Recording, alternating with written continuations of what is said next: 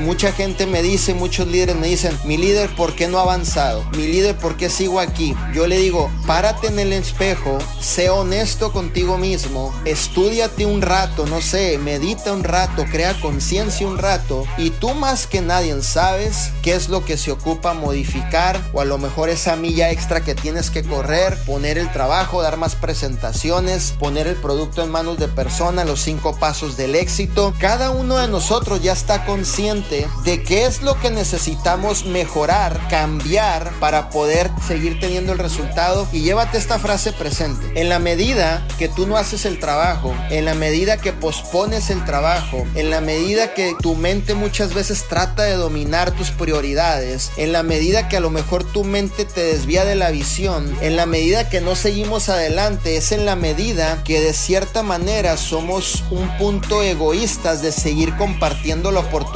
con más personas.